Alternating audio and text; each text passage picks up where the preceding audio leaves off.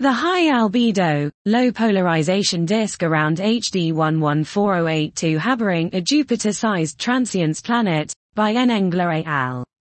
We present new optical and near-IR images of debris disk around the F-type star HD 114082. We obtained direct imaging observations and analyzed the TESS photometric time series data of this target with a goal to search for planetary companions and to characterize the morphology of the debris disk and the scattering properties of dust particles.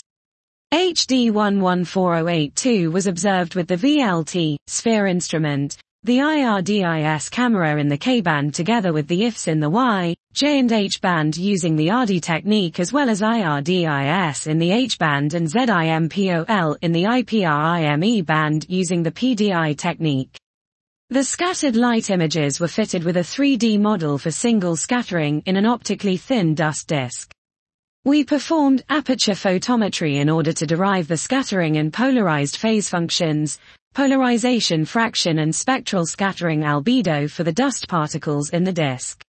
This method was also used to obtain the reflectance spectrum of the disk to retrieve the disk color and study the dust reflectivity in comparison to the debris disk HD 117214. We also performed the modeling of the HD 114082 light curve measured by TESS using the models for planet transit and stellar activity to put constraints on radius of the detected planet and its orbit.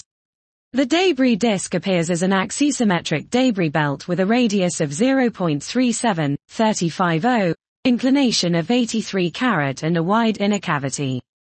Dust particles in HD 114082 have a maximum polarization fraction of 17. This was the high albedo, low polarization disk around HD 114082 harboring a Jupiter-sized transiting planet by N. Engler et al.